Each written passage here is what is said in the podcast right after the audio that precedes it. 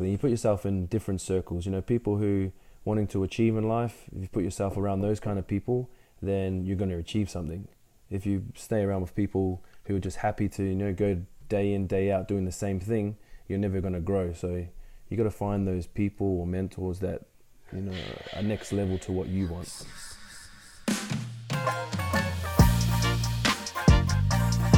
Hey, what's up, Look Sharp family? This is the Look Sharp podcast with Vita, Fale, and Moss. I'm so excited for you guys to hear our next guest. Let me introduce to you Adam Mancy. He's a world class athlete that has competed in the recent CrossFit Games and placed seventh in the world with his team. He is a devoted father, husband, and a businessman that grew up with his fair share of trials and through it all was able to find the strength to pull through, marry the love of his life, have a relationship with God, and with his wife and business partners own two CrossFit gyms, a clothing label, their own podcast, and in the working stages of a drink to run alongside their clothing label. Whether you're driving, working out, or chilling out, remember to kick back, stay ready, look sharp. Enjoy the show. Do you want us to give us a little bit of a, a recap of you in your younger years? Where'd you grow up? Uh, the size of your family, nationality, and so forth? Pretty much lived in around the Ipswich, like Redbank Plains area just only for a few years, just as a young kid. I was born in Brisbane um, and then lived there pretty much for 19 years of my life. Um, single mum, um, had a father but left be around when I was about three or four. Uh, so pretty much grew up, grew up with just um, my mother and she had six kids. So I'm in the middle. Um, I have two younger sisters and then two older brothers and an older sister. Um, and the older ones, so we have two separate dads, but they were brothers. So I don't know the full story on how that went, but uh, divorced one, married another, had more kids. So somewhere along that lines, I didn't really get the full scoop of it. Um, but then in the end, had no one. It was just my mum. So uh, from there, we kind of my mum took us out of that Ipswich area when we were younger, and then we moved into the Logan area and then pretty much majority of my life was around the Kuraby, Sunnybank, Woodridge kind of area. Um, went to Sunnybank High School uh, in my last couple of years. Started off with a few other ones before that, and then finished in at Sunnybank. Um, and then when I was 19, met my wife in a club and moved to the Gold Coast. Yeah, and um, I guess that's where where I met you. So um, for those uh, listening in, um, I met um, Adam when he was fairly young, and he was chiseled back then, and he's still pretty chiseled now. And uh, um, yeah, well, he was wasn't very talkative, but you know he's doing some really big things now, and that's I guess the reason why we're here today, and uh, I guess learning about his story. So, um, you know, for yourself growing up, you talked about um, being raised by your mum. Um, I'm assuming money was pretty tight, and you had to, to learn how to budget, and you probably got a few hand me downs from the, the older ones. Yeah, definitely. Well, my my older siblings kind of left home um, pretty early because the next one after me, I think she's, um, she would be close, probably like three or four years older. So yeah. by the time I was like 14 or 15, most of the older ones were out of the out of the house, and I was um, pretty much yeah the oldest in the house. Um, but yeah, definitely money was tight. Um, my mother, my mother went through a lot of um, trials, as you can call it, uh, through life, just from previous stuff that had, had happened to her. You know, when she was a kid with her mother and her father. So she had, you know, major depression, um, really bad mental health issues, in and out of like mental homes, um, that sort of thing. So we kind of got to we experienced a little bit of that for a few years, um, where it was pretty pretty hard as as younger kids. But um, yeah, she kind of came through it a little bit stronger, and you know she, now she's just slowly ticking on. Um, awesome. And for you, did that build, I guess, a bit of resilience or a bit of life learning so that you could, I guess, have some life learnings yourself? Definitely, it it taught me to be independent so sometimes when you don't have anyone there that you can rely on to give you advice or give you some knowledge on something, you kind of got to search and you got to find it through others or you just find it yourself. So through those trials, you kind of figure things out, and you're like, all right, I don't want to live like this forever. You're going to get older, so start learning to do things yourself.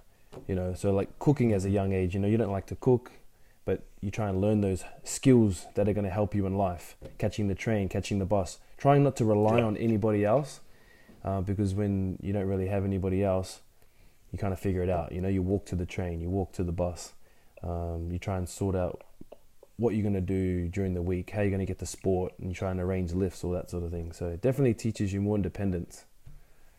Yeah, and it's those life experiences, um, I guess, has helped you, and hopefully we'll talk about that a little bit later on how that's translated onto, um, you know, your, your later focuses. Uh, but before you met uh, your lovely wife now, um, I know you had a big interest in football. Were you playing football before you met her, or while you met her? Yeah, so I was, I was playing football since I was five. Um, so rugby league was my sport. I was pretty much right from the get go. You know, the NRL dream was was what I wanted. I didn't go to school to be smart. I only went to school to play footy and get better. What position were you, Adam? So I was second row, and then sort of finished off finished off in front row, Hey. just in the back end. like just just around the, the Brisbane area, of like of course, like myself, Victor, uh, Fale, we're we're from Sydney. So, what was it like around the Ipswich, Logan area playing league? Was it uh, massive? Every kid was had a footy kind of thing, or what was it like? Yeah, it was pretty massive. Like juniors, you would have you know five to six teams in the same age group at the same club, so there was Shucks, lots yeah. of kids, and then obviously big Polynesian area as well. So yeah. massive playing against when you're ten, playing against people who look like they're twenty. But they were shaving before the game as well, eh? Their beards and that, eh? So, you know, it was a good experience because I pretty much grew up with all Polynesians my whole life. Um, Yeah. So all, all uh, my friends at school, footy friends, were all Samoan or Tongan. Yeah. Yeah. Um, didn't really have Australian friends. The other side of it, I grew up with a lot of Asians as well. Um, just the multi- Sunnybank was kind of a multicultural area, Yeah. um, and that's just sort of where I fell into. And you know, my best my best mates were all Polynesian, you know, and I built I found that culture because my family didn't really have a culture. I kind of Yeah, gotcha. got to f- experience their culture and how you know they treat people and how um, they care for everybody and they're nice to everybody. So I got to learn like a lot of respect um, from growing up with those kind of guys. And you would have had to uh, have a pretty thick skin because they're pretty good at mocking you as well, yeah?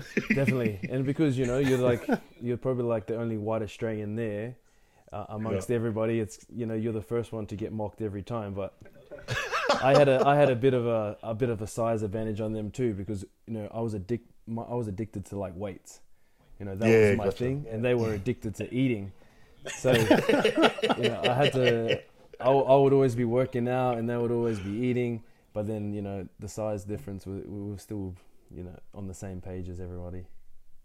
Yeah, and uh, uh, one of my um, one of my favorite um, quotes that I hear from CrossFit is "Hard work pays off." You know what I mean? And man, when I was a twelve year old, I was the size of the sixteen year olds, and I was you know I was a battering ram, but you know I was the one that you know didn't like training, but I just showed up to the games. And you saw as you got as I got older, the ones that actually started training and working hard, they're the ones that actually made it through the ranks as well. So Exactly. yeah, one hundred percent. Did you have any um, any you know any big names that you you played with that actually cracked it to the NRL and started playing? Yeah, so I was in like the freak era of um, playing against. Yeah. Ours was just like next level um, going through school. So we were pretty much like Keebra Park. You used to have like Bear, um, Benji Marshall was there. Oh, we had yeah. um, Greg Eastwood was there. His brother was there, Oh, Shane yeah. Eastwood. And then, you know, um, Greg Inglis came into Wavell High School. So oh, anyone else? when he came there, then you had Adam Blair, um, Sam Taga- Tagataese was there, Yeah, true. um, Junior Sa'u was there. So ours was, um, yeah, it was pretty. Uh, it was a pretty freak era when we had all those massive names in there. But back back then, they were they were still good. They were really good, but they weren't obviously those names you thought you never know who's going to crack it. Um, and now they're like superstars of the game. So it was pretty good experience. Yeah, and uh, I know you you have fond memories of your your football career, um, but for yourself, I guess you got to a point, um, and then you you looked at I guess a, a bit of a change uh, when we talk into CrossFit. Was CrossFit something that you just tried out, or how did that get introduced to you? Um, you know, after your, your football career. Yeah, so training, I, I pretty much just did. I loved training, and then footy. I had too many injuries in the end there, so it it wasn't really making me money, and I had a family, so it was like, all right, go away and you know, if I spend two nights a week out training, it's not really making me money, or I'm not spending time with my family. So I, you know, around 24, I said, you know, that's it. Um, let's just go and work, and let's just hang out with the family. But I always kept training, so gym was my thing ever since I was young. Um, and then uh, one of my wife's cousins sort of said, "Oh, there's a new there's this new gym down the road. Let's go and have a try." So I was pretty much doing CrossFit in my backyard in my garage, but never really went to a CrossFit gym. So then when I when I turned up there, it was kind of like I wasn't very good at it. I was strong, but I didn't know the techniques because I was just trying to learn off YouTube. And Yeah. then yeah, she's the lady who was coaching there just opened, and she yeah, she really guided me through um, my journey and pretty much gave me all the skills I needed to be able to compete, or taught me the movements, and then she taught me how to teach and taught me how to coach. Um, and she taught me some real good lessons there on where I wanted to be and you know how to be the best that you can be. Yeah, that's awesome. You know, CrossFit is, um I think it's a bit misunderstood uh, by a lot of people. Um, and I guess for the for the average punter, uh, how would you define or how would you describe CrossFit to somebody that has never heard of it or they've heard of it but they don't understand it? It's pretty much just gym training mixed into like fast exercising. So every kind of sport you can think of, so Olympic weightlifting, gymnastics, um, endurance, um, powerlifting, they're all just put into all these different workouts, and you need to be good or great at all of them to be able to be successful. So it's kind of like the ultimate. What do we call it? So we call us when when you obviously win the CrossFit Games, you call yourself the fittest on earth, meaning you know you have more. If you wanted to, you could go run a marathon in a good time. Uh, if you wanted to, you could go swim a few k's in a good time. Um, if you wanted to go into Olympic weightlifting and do that as a professional sport, you should be able to go into that. So where they have like uh, like an ultra marathon runner where they're only good at that one thing this sport that was created CrossFit was to be good at everything and so you can call yourself the fittest on earth Wow. And um, just oh, hi, I'm Fale. I'm sorry for bringing blues. Um, but um, no, thank you for joining us today. Um, yeah, kids and everything. Won't explain. Um, but no. So the first thing that I heard from CrossFit. So Vita had a very close friend that actually had a gym um down at Parramatta. Um, and so the very first introduction I had with CrossFit was my brother coming to me in the morning saying I had to sign a war because I spewed up that day. And I was like, what do you mean? And so like, like apparently like they work you so hard that you have to like, you know, and you have to sign things off. Um, I wish I had that explanation to me rather than my brother saying that I spewed up the first day. So, you know, that, I think that makes more sense in what CrossFit actually is. Um, and, you know, the whole methodology of, you know, actually being out there and being fit. Um, because I think it's it, it's also another big thing for us Polynesians um, to kind of think that you know our talent will take us all of the way.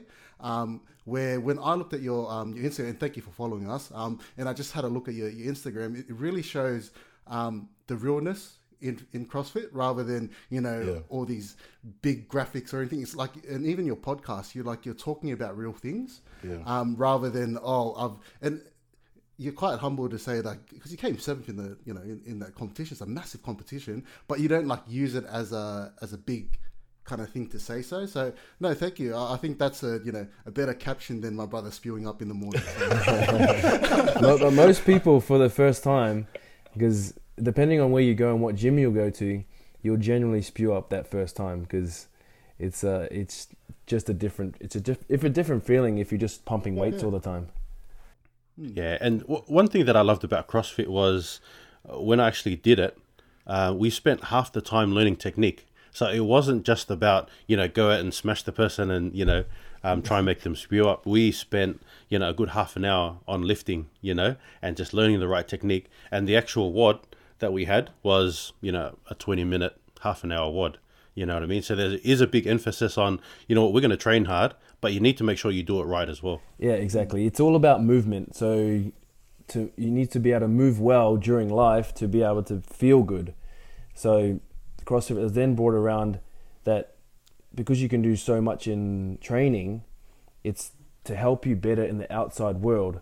So as you get older, they use like a the scenario of you know if an old lady needs to be able to carry her groceries, she needs to do some form of weight training, and then she needs to carry that. She needs to carry that upstairs, or she needs to carry it 500 meters, you know, to to the car. So mm. CrossFit teaches you or all the areas of your body to be strong, so you can do those things as you get older. Yeah, hundred percent. Um, I want to talk about mentors.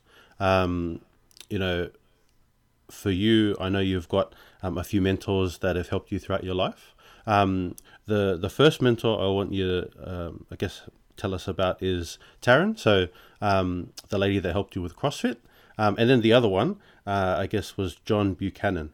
Uh, just uh, I guess the role um, in your life, but also uh, I want the listeners to know the importance of having a mentor and how much a mentor can boost um, whatever it is that you're trying to do. Yeah. So I'll start with John Buchanan because he was my footy coach, and he pretty much coached me from I was like under 11s or 12s, all the way up until like 20s.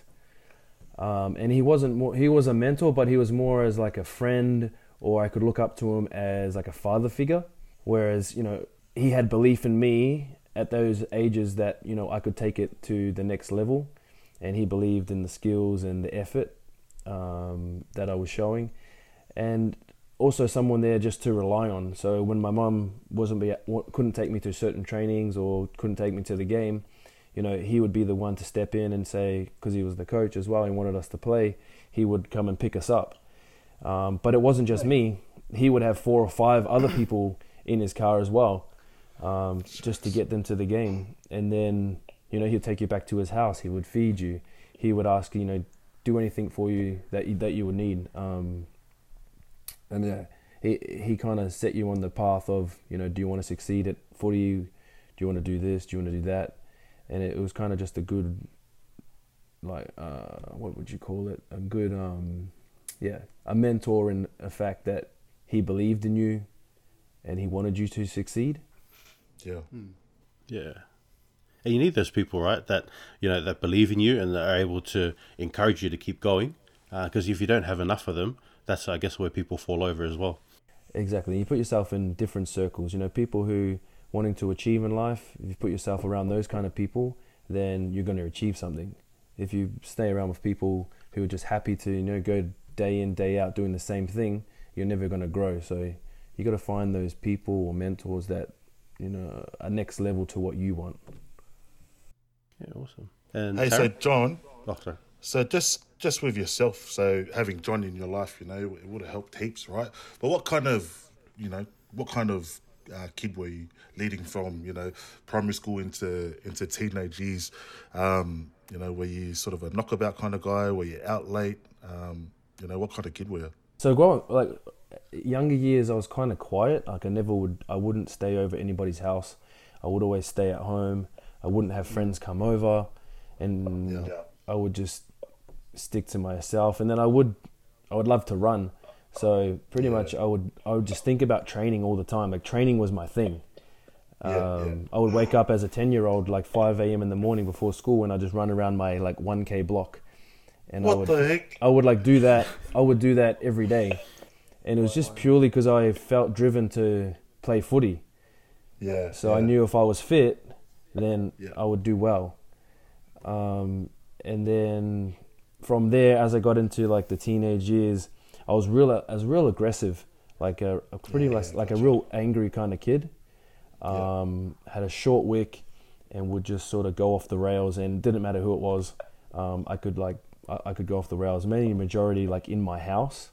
Um, outside of my house, I was a little bit more quieter around people, but then kind of inside, you just get I don't know, just different things when you with your family as you grow up, and then single parent.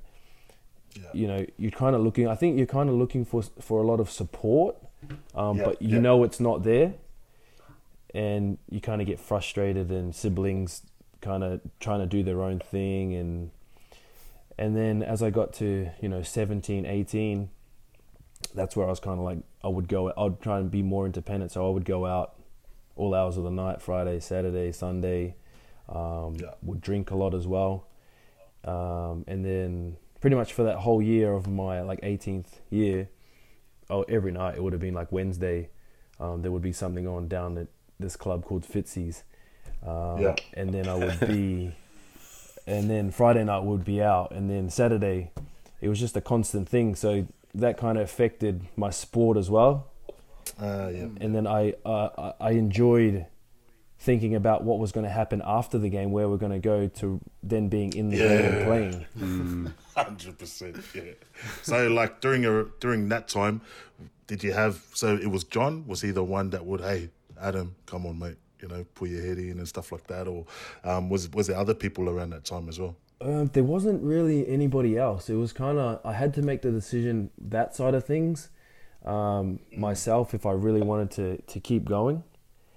Um, luckily, I found my wife at 19, and it kind of Yeah, gotcha. it just it flicked a switch and everything sort of changed. I had a new life, a new new leaf on life. Like everything just opened up, and it was um yeah, a pretty amazing experience from 19 to now.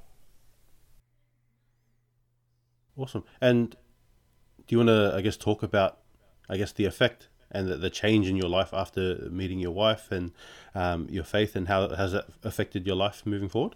Yeah, so uh, faith is a huge part now. Um, previous before that, this this is why I can never sort of doubt. Like when I was at 19, when I got I got baptized into the Church of Jesus Christ of Latter Day Saints, and um, pretty much from before I had met my wife, all of all of a sudden in that those hard times when you know you're going out all the time, you don't know what to do in life, you don't know where you're going to go, what's the next step. You know, I'm I'm packing meat, and that's my job. Like, what's going to happen to what's going what's next for me? Like, you you just can't see a path when you don't have anyone else there to sort of put you in that right direction. And um, I pretty much would just say I would pray, not knowing how to pray, um, but I would just say prayers to be like, you know, what's next for me? I, need something better. I want to be better. Um, can you place these people in my life? And then all of a sudden, first down, first time I went down um, down the Gold Coast, and that first night I was in that nightclub. Um, from that day on, I met my I met my future wife there, and um, it took a couple of months to sort of get back in contact, and then yeah, it sort of it just started from there. By eight months, we were married. Yeah, well, So from that period, I didn't get baptized into the church straight away. I learnt about it. I um, understood it. I wanted to know w- if that was for me. Um, but I had all these wonderful feelings and understood that these were the signs that I was needing to be able to progress in life. And without that, if I didn't meet my wife then, I was still really determined to do something with my life. But I don't think I would be at the stage where I am now if I didn't have that part in my life that changed it completely. Yeah, and it, it works so perfectly because, you know, your wife is one supportive, but also um, their family kind of gets um, hard work, um, but also they're a big uh, in the football community as well. Yeah, with their family. Yeah, yeah, definitely. So it all it all kind of was it, it fit it, it everything um, was fitting into the right spot. You know, they all love to train. None of them drank alcohol. None of them went out to nightclubs. Um, a couple of them were on their missions, and it was for me it was the family aspect that I had missed because you know being a single parent and then going into this family when they had a you know a mother and a father and then they both sort of ran the household. They kind of didn't they weren't independent. The children weren't independent. They listened to their parents. The parents guided them. Yeah, it was this completely new thing for me. And i was like it it was really it was really it was what was it? It was it was really touching to be able to be a part of that, and I felt myself like really lucky to be in that situation. Um, and then kind of just grew from there, and everything sort of started to take off in the right direction.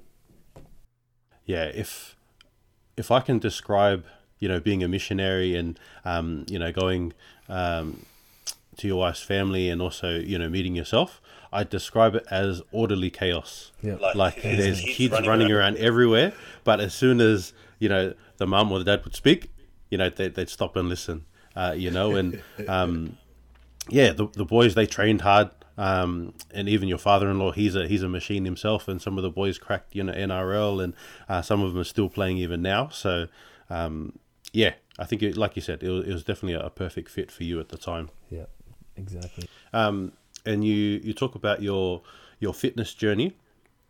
Um, you've moved into to CrossFit.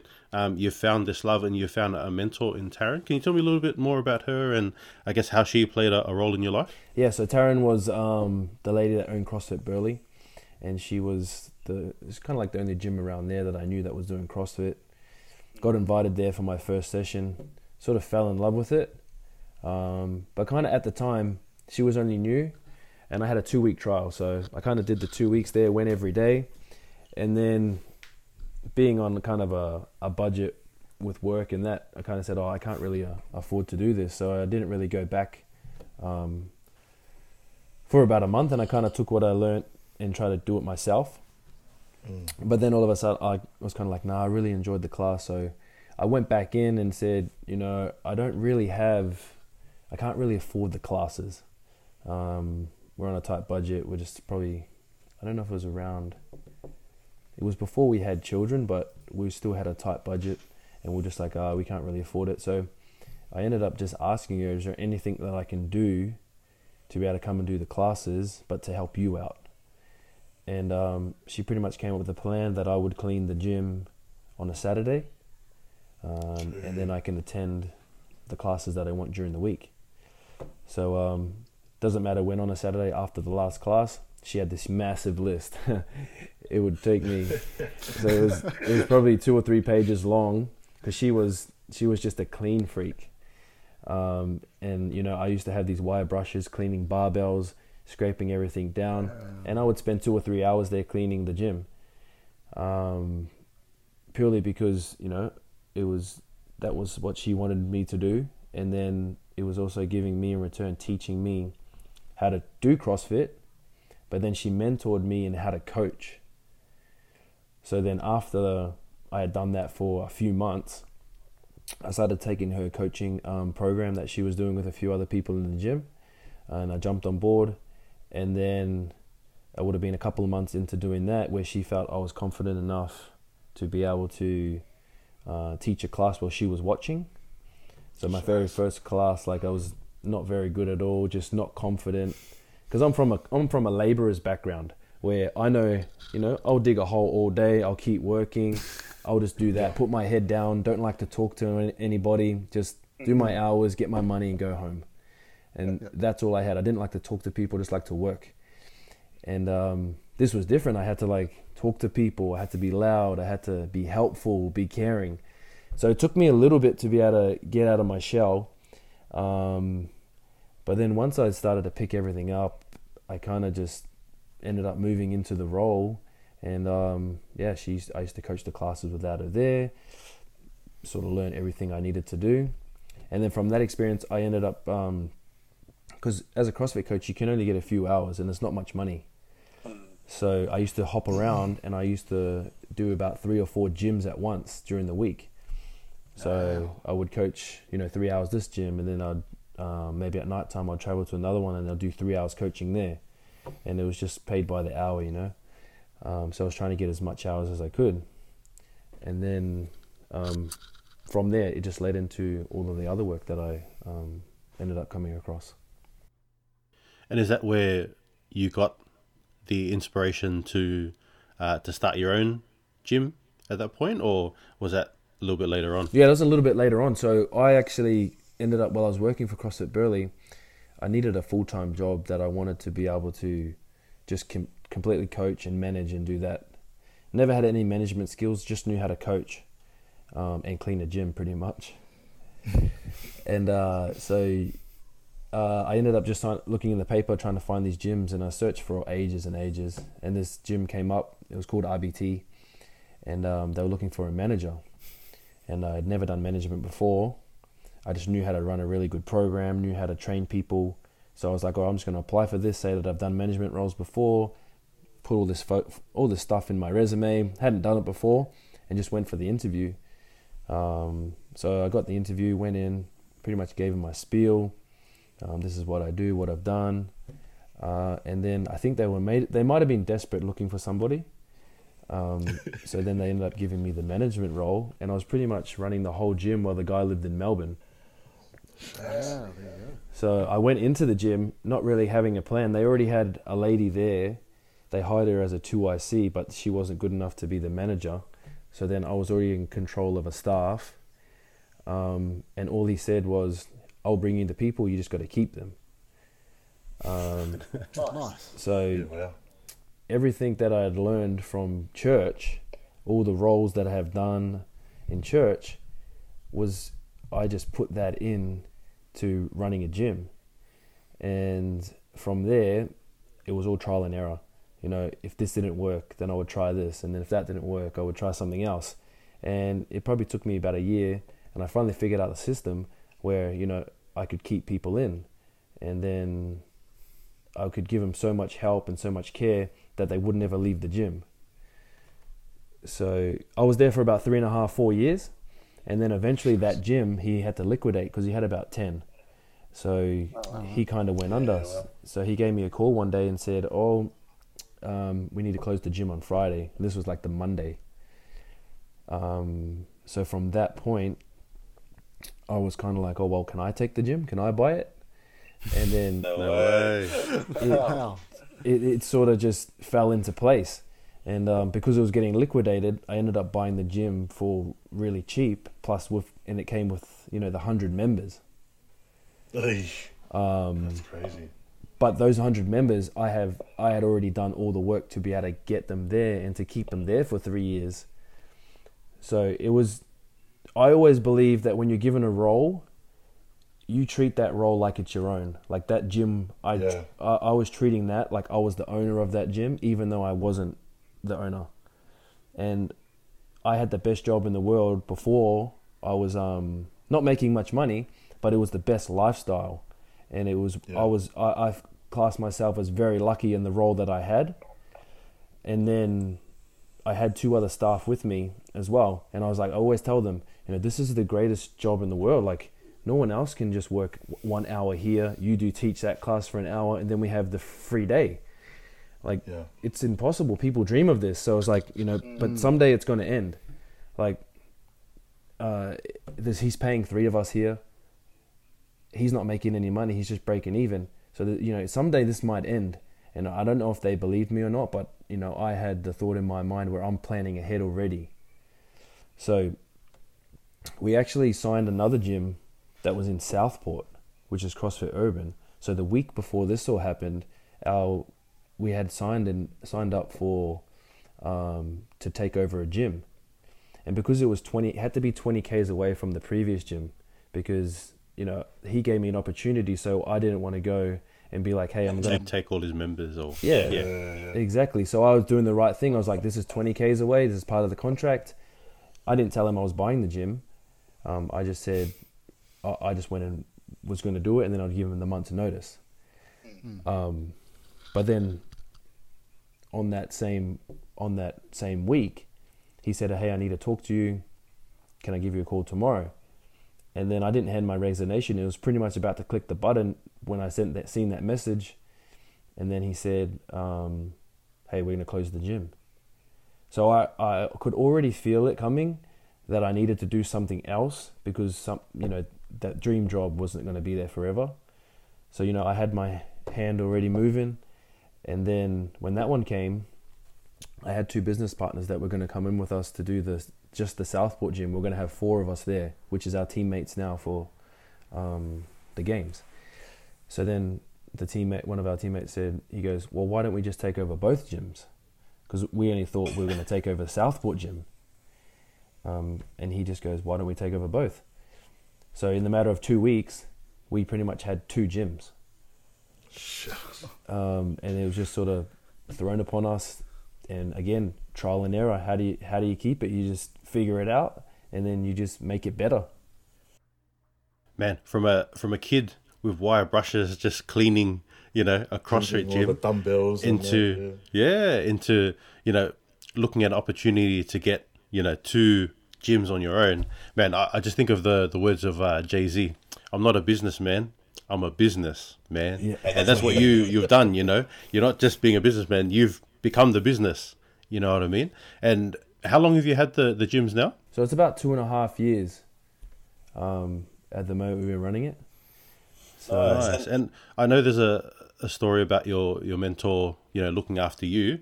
Um, is that something that you do for your members as well, for those that, that need help? Yeah, definitely. So, um, I try and help as many people who want to who want to learn. Um, so, if they aspirations to be a coach, um, we started like a mentor program where if you wanted to be a coach, come in. We wrote this program for you. We would teach you everything you need to know, and then you end up doing a course at the end. Um, we had a couple people start that, but then obviously they didn't fall, they didn't finish in the end. Um, and we were doing that to look for to help people, but then to also have trainers that we can have in the gym, so you know we can give them some hours if they're looking for a new lease on life. Um, but then also you go off the, the the care factor as well. You know, training for people can be very relaxing, um, takes your mind off everything, and it's a space where people come to be able to get out of the day day the day to day life what they're living. So you know, if someone comes to me and they say, you know, they've been there for a while and they lost their job, and they're like, I really love this place, you know, but I can't afford it. You know, I'm the kind of person that's like, all right, well, how can we make this happen? How can we can keep you coming in? If it's like, hey, I might be four weeks out of work, um, so I'll put a membership, I'll put a hold on my membership, and then I won't come for four weeks. But to me, it's like you know that's a piece of their life that they're missing, and I still want them to be able to be joyful while they're going through hard times. So I, I, I'm pretty. I like money's not everything in the world. It's about helping people. So I'm happy for you to go on four weeks hold, and then come to the gym and still train. You know, if I can help you out, it's going to pay back down the track. Um, you don't you don't yeah, look for that, but obviously, if you're nice to people, it's going to help you down the end. Yeah, and there's definitely a, a balance. You're, you're still a business, so you still need to pay bills and that kind of stuff. But like you said, where there's opportunities and you see genuine people, um, like you know, you see a little bit of yourself in that person. Yep. Uh, it definitely will come come pay itself on the end. So that's awesome, man. Um, when we talk about uh, your wife, when I first met her, she was she wasn't the the training type. She was a hairdresser, and she'd kind of just you know um, you know help around the house and you know just chill chill back at home. Um, but now she's a well-oiled machine, just like yourself. How I guess how did that come about? So it pretty much she hated training. She didn't like to do anything. Um, and then yeah so once she had our kids um, she pretty much went into started to do stuff just to try and lose the weight. Um, but that, at that time i was only just learning crossfit. So i was addicted to it. Like i was into it. And my, my plan was and i even told her that at the time it's like I'm going to do this and get really good at it to make myself a name so we can open a gym. Because you could be the best trainer in the world, but no one knows about you.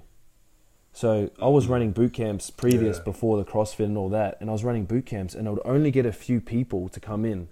So my thought was like, man, how do I get people to come and see me? How did I get people to know me? Like no one knows me as a personal trainer. They just there's only a few people my family know me a few friends so then at that time i was like you know i found the sport crossfit so i'm going to do the best i can at this make a name for myself use that name as a brand to be able to start to get people interested knowing my name so then they would come to my gym um, and then because I was spending so much time, like I would spend you know five six hours a day training. So I would do like, you know, I would I would I'd stay at the gym after I would coach and I would train. I would go home where I'd built my own gym in my house, and then I would train. And it was just purely to get better and better. So there was one point she was like, you know, this is too much. What are you doing? you know, you don't do anything else but train. I told her the whole story of what the plan was, but she didn't care. She's like, just come and watch the kids. Uh, so then at that point, I was like, I'm going to do this. You know, if you want to spend time with me, you have to come and do this too. So it, it kind of, she started slowly getting into it. We would have fight a lot, just not good. And then um, it sort of just flipped the switch. You know, I would train up late at night, so then she would come out, she would start training. And she had no training background. Wow it was just you know, family genetics is what she has because you know mm. explosive power, endurance. They had kind of all of the speed, all the, all the skills, but she just needed to work hard. And then because I had experienced, um, I was already a few years in. I had pretty much done all the training and done all the trials myself. So when she come to start, I already knew not to do this, not to teach her that, teach her this, teach her that so she had a really fast progression more than others because she would spend six hours a day training with me. Yeah, mm. gotcha. And then yeah, pretty much just taught her what she needed to do, get her stronger in areas, and yeah, now she's a gun. Uh, that's crazy. I'm just a guide. I, I was just a guide. You know, she had to put the hard work in and do it.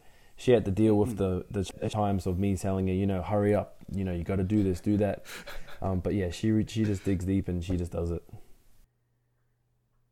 and was it just you go you, you know you, you and your wife training um, and you building that you like you said that brand um, for yourself and your family um, that led you guys to competing to CrossFit or was it just were you meant to do it on your own and do a solo um, sort of career or how, how did it all happen yeah so straight from the get-go it was solo like um, all I wanted to do I had a vision board I set a vision board up as a when I was a couple years in um, I put a vision board there. I had like a CrossFit game sign. I had um, like a where I would speak to people. So I had a pulpit. I would speak to all these people. I had um, what else did I? Ha- I had a gym on there. So these were all the things that I wanted in life, and CrossFit Games was on there. And as an individual, I wanted nothing else but to get to that stage. Um, as you get in life, you get more busier. You get busier Mm. If you really want to make the CrossFit Games, you have to dedicate most of your day to training, recovery, sleep, all that sort of stuff. And I just had too much going on. Children, um, trying to work. So I tried the best I could um, to be able to make it, but in the end, it's like it probably was never going to happen with the state how my life was going. Um, so then, when we had the option to be teams last year, um, it was just a perfect fit for all of us, all four of us come together.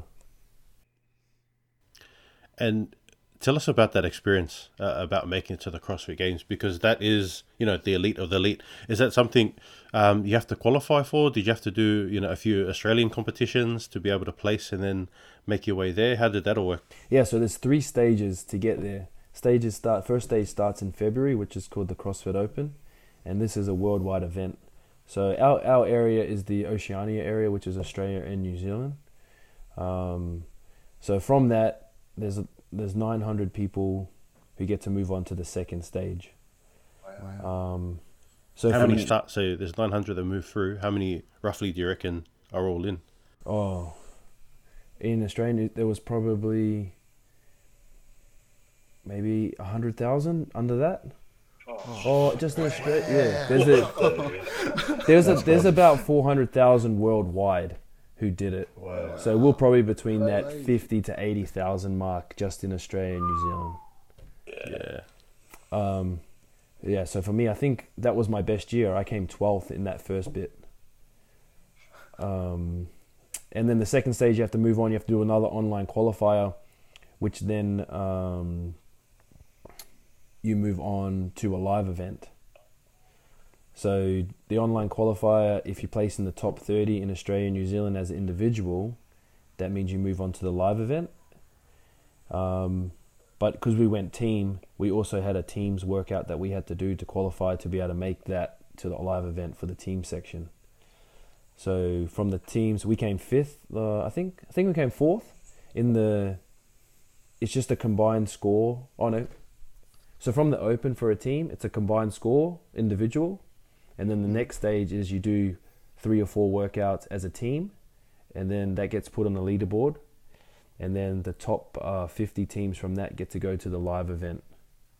So I think we came fourth, leading into the live event, and then at the live event, we which is in Brisbane, um, we ended up tying first with the New Zealand team.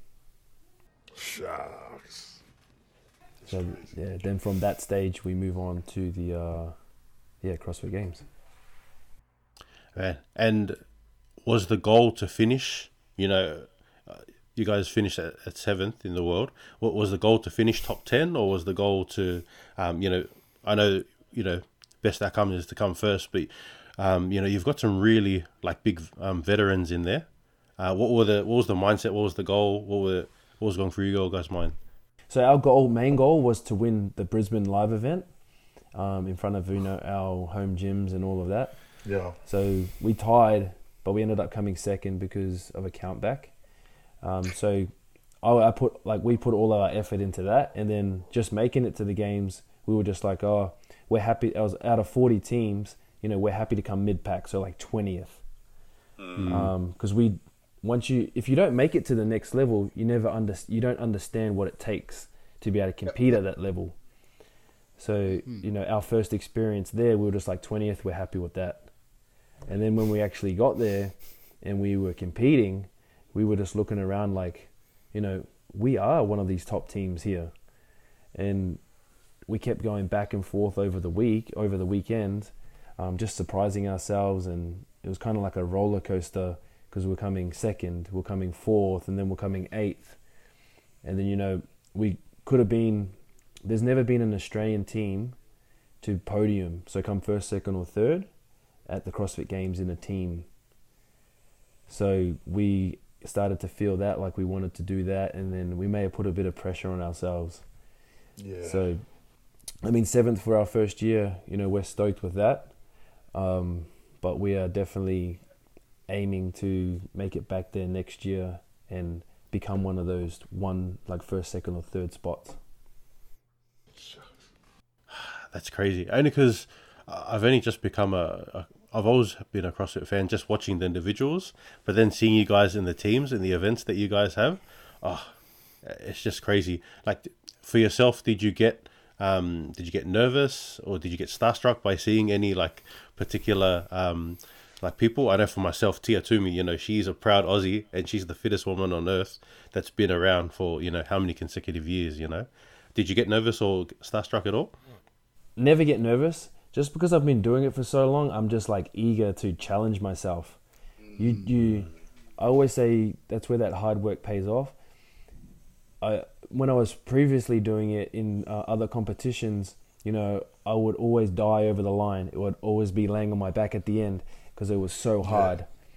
Just meaning that I hadn't done enough work in training to be able to perform on the day.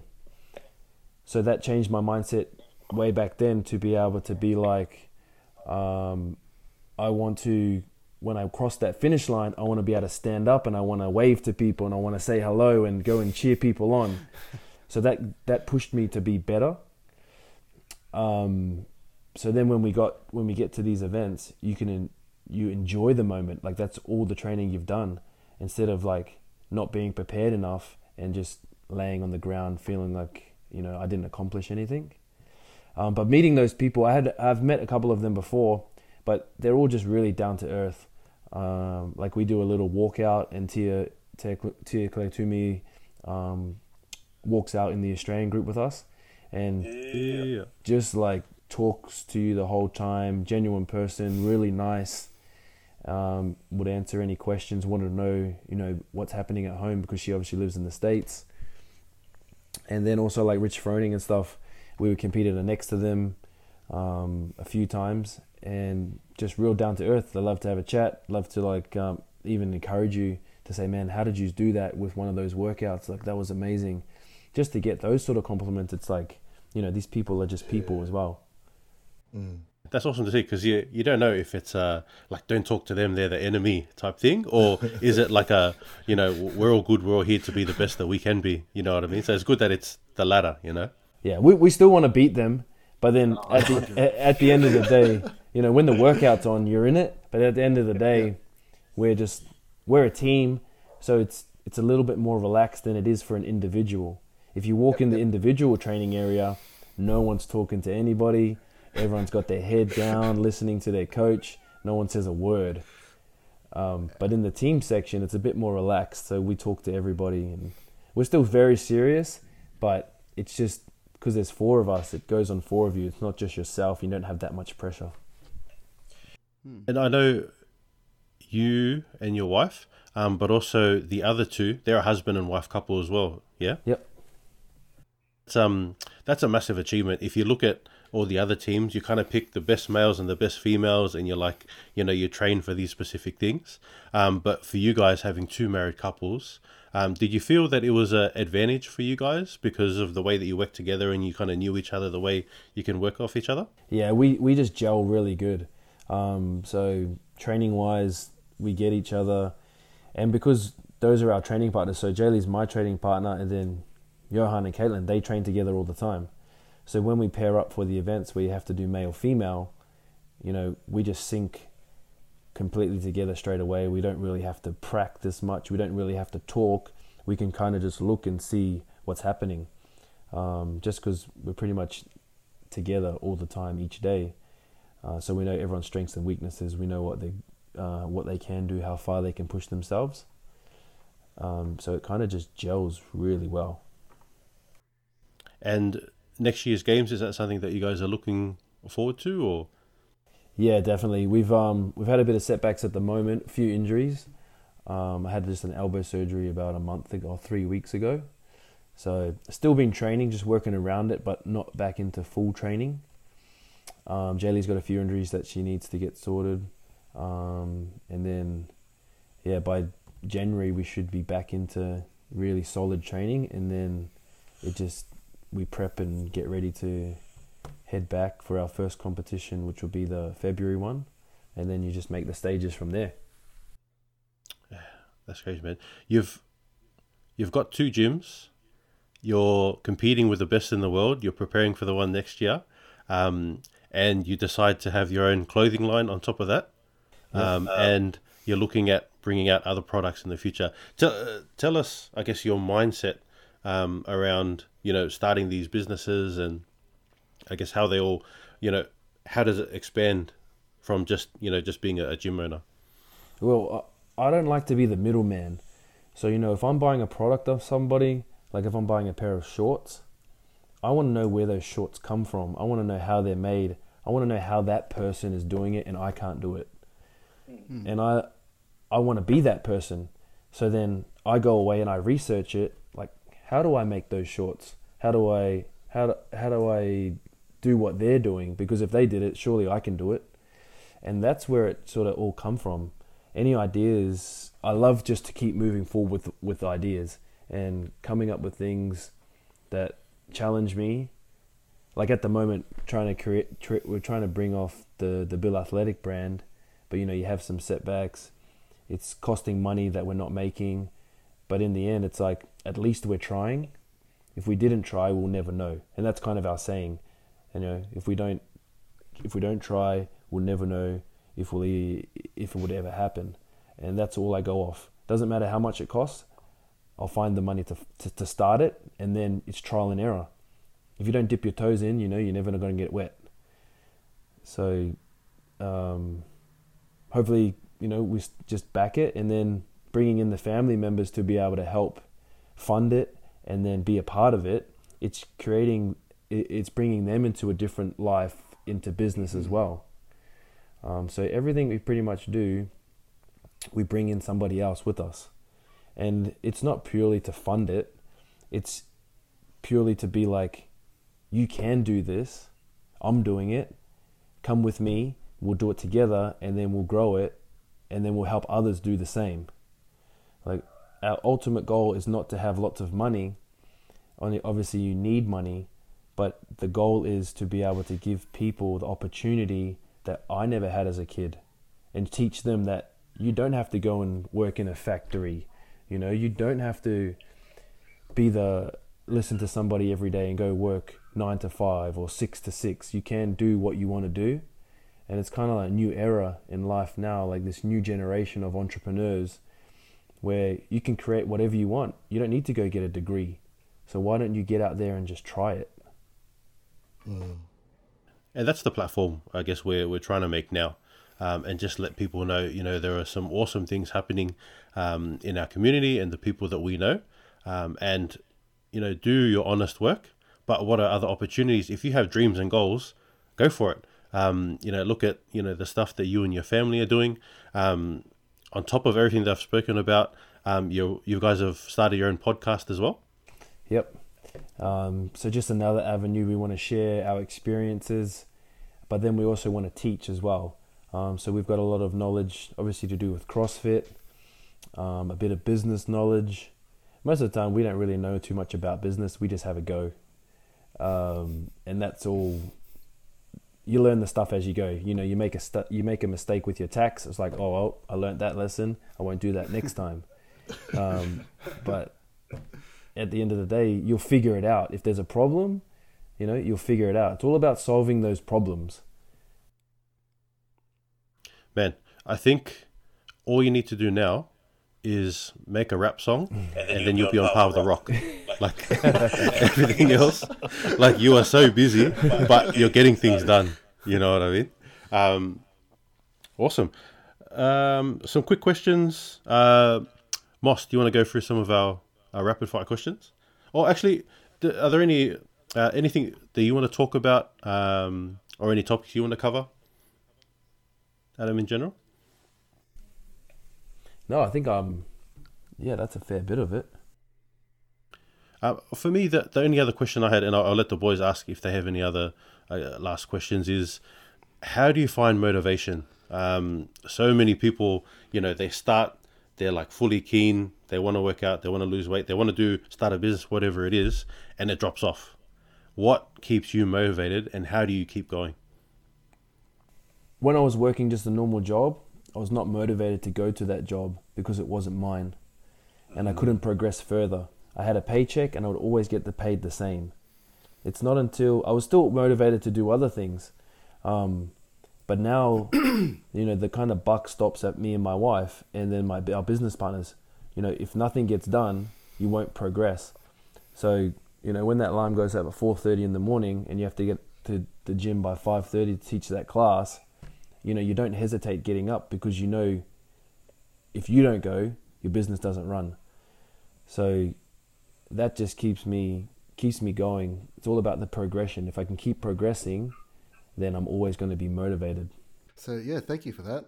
I don't have any questions, but just you know, a couple of things that I've got from this interview is first accessibility. You make things real for people rather than kind of being this and you've done so much but with your podcast and with the things that you you do have on your your socials and just talking to you now just everything's accessible which is really good. And it, it, it it's really needed for like people like us or anybody listening to this that they know they they can do it. The second one's just vision. I think a lot of the time we can be kind of blinkers on and we just need to do what we need to do. But you know what comes after? Looking at something that you can direct ourselves towards is really really important so no thank you for your time adam i've got no questions for you Yeah, nothing, nothing too much from me as well, Adam. Again, amazing story.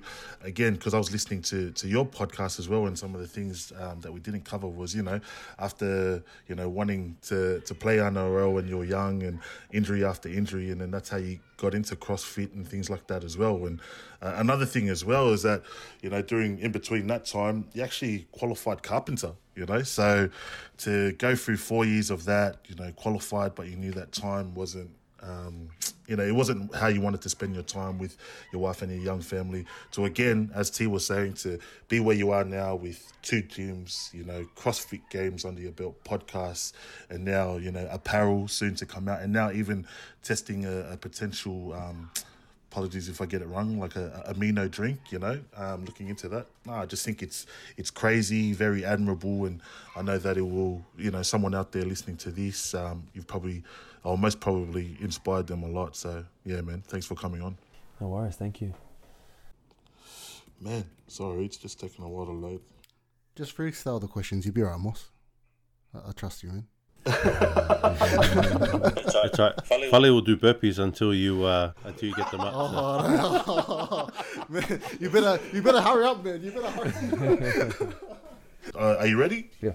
So, first question: When was the last hiding, or the last time you got told off by your mum? Oh, that was probably like when I was 15. So I'm 34 now. Hey, what a good Kid, what a saint. mate, best kid, best kid. It came in. Um, it ended up going the way of like you know when she tried to give you, get the egg flip out and hit you, and she hit you, and it was like, "Mom doesn't hurt anymore." She's like, I'm not gonna try I'm a anymore. bit too. I'm a bit too old now. It doesn't work. What did she ever get the cricket bat, hit it, and then it just broke on your biceps? Oh, Like, she never went that far. Um, all right, so even uh, you mentioned before you grew up with a lot of Polynesians and things like that around Ipswich, Logan. Um, surely they would have brought you over for lunch. So, what's your favorite island dish if you have one? Ooh, favorite island dish. Moldy? Moldy dish. Uh, they only ever make boil up moldies. Boil up. Yeah. Oh, I'm dough down with boys, fried bread. Oh, Yeah. my language. They always call. it, I think what do they call it? It's the poor man's food because back in the day they just only got the bones. Yeah, yeah. And now, Yeah, and, and now in this in this house they're like, oh, we don't have that. We just get the real meat. so probably boil up is a is a is a good one. Um, No. No, no, I'm down with that. Uh, what's your jam, Adam, that makes you act like your crazy auntie or your crazy uncle at the party?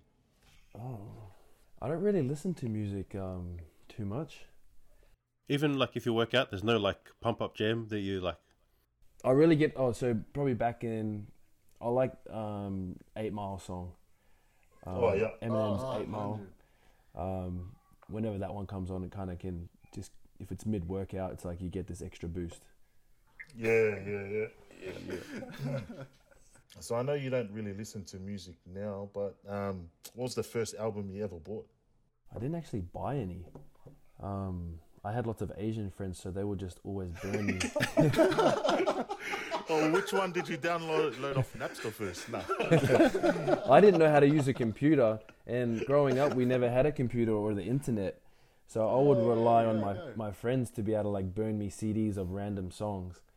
Um, most of the I had the time, it was, they were just into um, lots of slow jams. Yo, So um, can't go wrong with slow jams. R. Kelly was a bit, um, K-Ci and JoJo, those sort of guys. Hundred, nice. hundred. All right, so um, someone listens to your podcast, decides to make a movie. Who's playing you? Who's playing me? John Cena. John oh, Cena. Yeah, I can see it. I can see I it. see it. I got that at the. I actually got that at the airport when we were in the states. Yeah. I was walking through, and then, then the security guard goes, "Hey, you look like John Cena." Oh, I'll, I'll run with I can see. I can seriously see it. All right, and Adam. Lastly, tell us something that helps you kick back, stay ready, and look sharp. Ooh, kick back. Oh, look sharp. Definitely, to look sharp is my wife cutting my hair. Oh, Nice. So Hectic. it's pretty good. She cuts it. I, uh, I don't like sitting in there, but once every three months. I wanted to get it cut at like once every three weeks, but uh, she says, "Nah, you can just wait." Always look sharp and fresh after that. Yeah, I think two to three weeks is always good. Good rotation. Yeah, she doesn't want to do it, so it's like once every two months. Alrighty. Alrighty. Well, um, yeah, awesome. Thank you for, so much for coming on, Adam.